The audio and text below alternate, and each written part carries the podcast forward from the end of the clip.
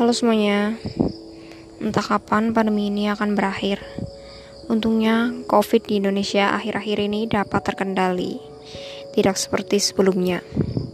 Namun demikian, tidak boleh larut dalam euforia ini. Meskipun sudah turun level PPKM di daerah kalian, tapi COVID belum sepenuhnya terkendalikan. Kita belum mencapai herd immunity kita belum berdamai dengan COVID. Walaupun status level atau zona daerah kalian hijau, tetapi masih ada kemungkinan untuk tertular virus corona ini. Jika kalian terlalu bereuforia sehingga mengabaikan protokol kesehatan, kalian dapat mengurangi resiko terinfeksi atau penyebaran COVID dengan cara melakukan langkah-langkah kewaspadaan. Yang pertama, seringlah mencuci tangan dengan air bersih yang mengalir dan gunakan sabun atau antiseptik berbahan dasar alkohol. Karena itu dapat membunuh virus di tangan Anda. Yang kedua, jaga jarak minimal 1 meter dengan orang di sekitar kalian karena ketika seseorang batuk atau bersin atau bicara, orang biasanya akan mengeluarkan percikan dari hidung atau mulut dan percikan atau droplet ini membawa virus ya. Kalian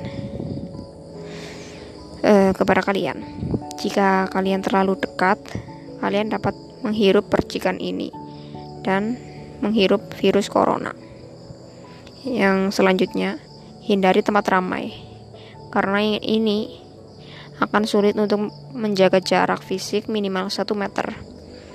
Yang selanjutnya, hindari menyentuh mata, hidung, dan mulut, karena tangan menyentuh berbagai permukaan benda dan virus dapat menempel di tangan. Yang selanjutnya, pastikan kalian dan orang-orang di sekitar kalian menjalankan etika patuh dan bersin dengan menghirup mul menutup mulut dan hidung dengan siku terlipat atau dengan tisu. Lalu segeralah membuang tisu. Yang selanjutnya, tetaplah tinggal di rumah dan lakukan isolasi mandiri meskipun hanya memiliki gejala ringan seperti batuk, sakit kepala, dan demam. Sampai sembuh. Mintalah orang atau keluarga untuk membawakan kebutuhan kalian dan selalu kenakan masker jika meninggalkan rumah.